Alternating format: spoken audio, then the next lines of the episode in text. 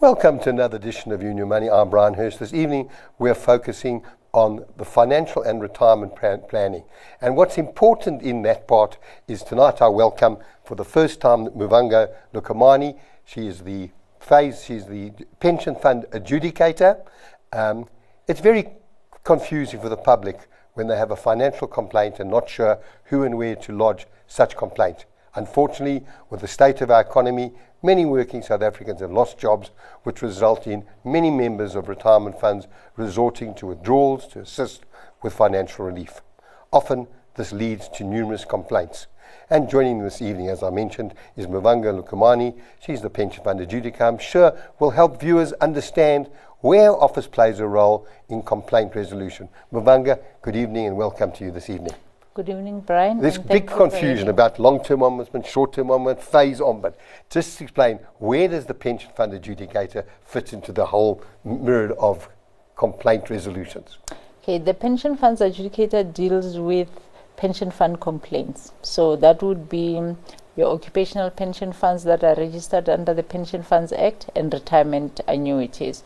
Uh, we don't deal with the Transnet Pension Fund. We don't deal with the GEPF um, we also don't deal with the with some of the associated pension funds that were universities because they've got their own act for the for the time being. You know, with COFI coming, maybe GPF will fall under the Office of the Pension Funds Adjudicator. But right now, we do all other funds and retirement annuities.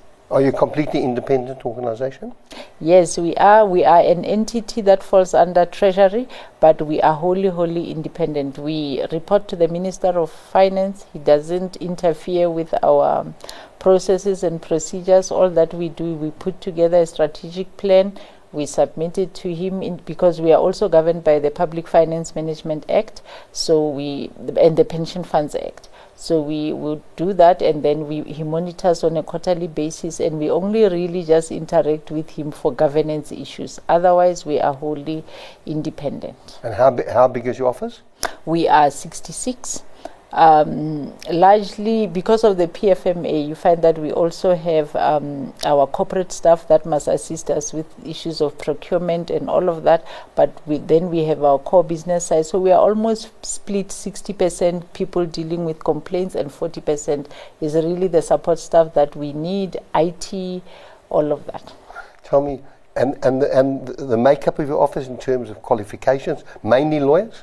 Well, um, at the stage where the matter needs to be adjudicated, you need someone. You need someone with a legal background because although we do work with pension funds law, you know, general with law, general application of the law and general principles of the law would still cut through all the things that we do. So we do have admin staff that do not have pension fund background because at the point where we receive a complaint and it's just interaction on correspondence, it's a process issue, so they are able to deal with that. What is the trend in the industry of complaints? Is it rising or falling? Well, we are almost at pre COVID levels. So you can see that we are at that stage where we have about 9,000 uh, complaints per annum. Um, during COVID, they did go down to about 7,000, 7,500 in the in the following year, but we are back to those pre-COVID levels. That's a lot of complaints, 750 a month. Um, yes, it does work out to about 750, 800 a month it is a lot of complaints. But if you look at most of the complaints, really have to do with governance issues. And so, to a large extent, if the regulator gets its conduct um, mandate going in full swing, we should be able to see a little bit of those reduce. Well, we're going to talk about the we're going to talk about specific complaints yes. in a moment. But how is your office funded? Who who actually funds your the, your, the 66 staff members, all qualified individuals. I mean, it must have a large budget, but who, who funds your office? Our budget is funded by retirement fund members. So each retirement fund member, every month out of their contribution, a certain percentage goes towards a levy. That levy funds our office and it also funds the FSCA. So we also get a share out of that. So if you've got a retirement annuity or you've got an occupational fund with your employer, part of that contribution that you are making monthly comes towards our expenses. Of the employer and employee contribution. Not, uh, it's just a levy out of the contribution, so Yeah. it really doesn't matter who it came from. As And really, it's there to protect the employee. yes. So, so, so, so let's get on to hot potato. Because at the point that you access our office, it is free. The, the service is free, the process is very simple, and we assist you along with the process. So all other members fund the, the, the, the operations of the office, but everybody accesses the office for free. Yeah. You asked me an interesting question when we were sitting before we came on the show. Where do I get the questions from?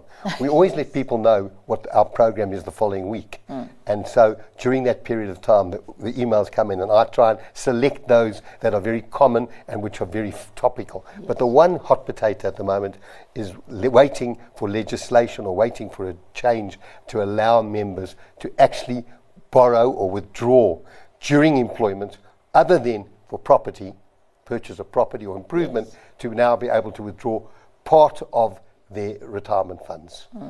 Now, where do you think this is and how do you feel about that? I think that uh, you would know that as part of Treasury, Treasury wasn't really um, sort of keen on this, but I think given the economic conditions that we have, it's sort of negotiated at NEDLAC and with all the other parties that maybe it should be done just to assist.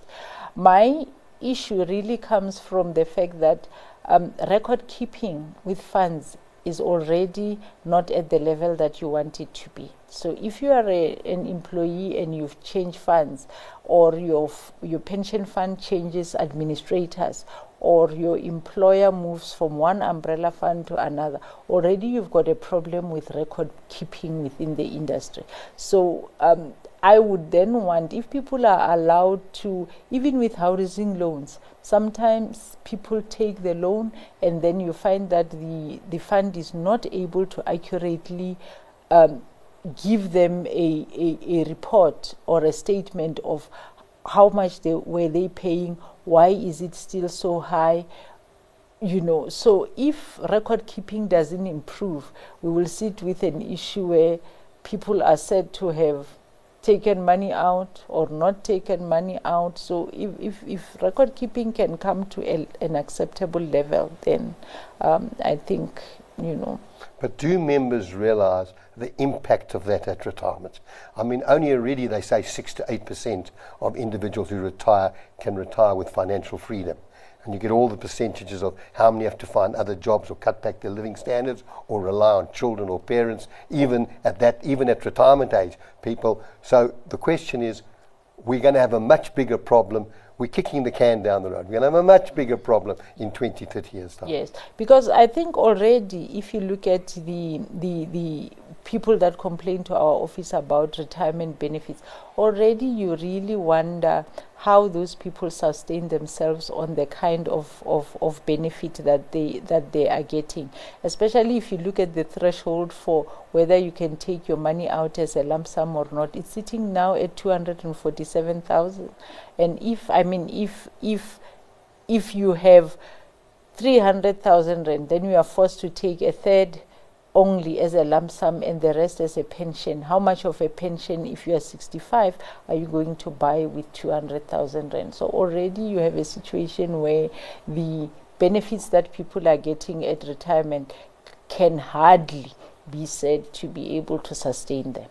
And I'll give you, I'll give you a small situation that was brought to my attention.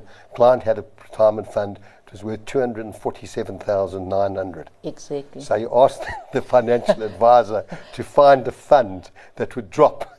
So to drop below 247, it's 247,500. Yes, yes. Yeah, drop below. So the financial advisor found him a fund, and suddenly the fund is sitting at 252,000.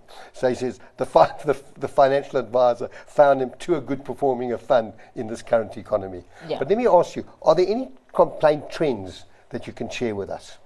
Well, our um, highest number really has to do with withdrawal benefits. So when people withdraw, maybe there's a delay in the payment of the benefit, or they suddenly discover that the employer was not paying their contributions and also the employer contributions to the fund. So that's our highest category of complaints.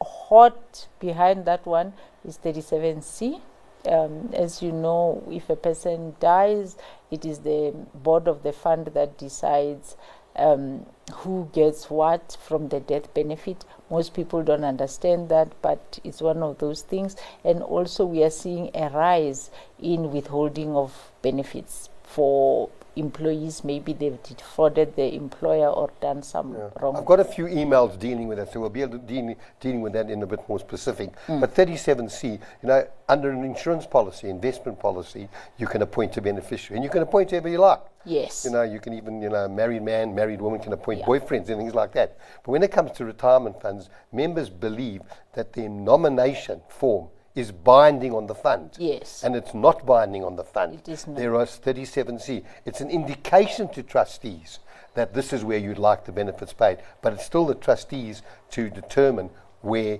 you know, who are the dependents, and sometimes, particularly where there's second marriages and children from different, you know, Yes. the first and second marriage, the difficulties of understanding, and and that must be an enormous problem for you, to, you know, and who is and pro- people have got to prove that they are dependents. But I think we'll deal with that in w- w- when when I get to uh, those emails because a lot of the emails have come in. But what are the basics that members of retirement should know best? To safeguard their benefits, what what can they do if an employer doesn't pay over a contribution? I think as a, as, as a first stop, uh, the as a first thing, they, they, if you are employed, you should ask for a benefit statement. So don't let a year go by that you actually don't see, get a benefit statement. That is usually your first red flag to say, uh, because your benefit statement will tell you whether contributions are being paid on your behalf or not being paid on your behalf. Also, if you've got an H, if you've got an HR that has got um, an employer that, that participates in multiple funds, get advice before you join any of those funds because it might be that the one fund suits you better than the other. Um, but and also complete that beneficiary nomination form and keep updating it. When your circumstances change, update it. Um, it is something that is supposed to be kept confidential by the fund and also by the employer. I know that many people feel that they don't want to write everything uh, or everyone that is dependent on them in that form because maybe they think that it will get back to people that they don't want to, it to get back to. But it really does give an indication to the fund that. Um, to the fund that you would want, how you would want your benefit to be dealt with. Well, we're going to deal with all the emails in the next segment. We're going to take a short break. Stay tuned. We'll be back shortly.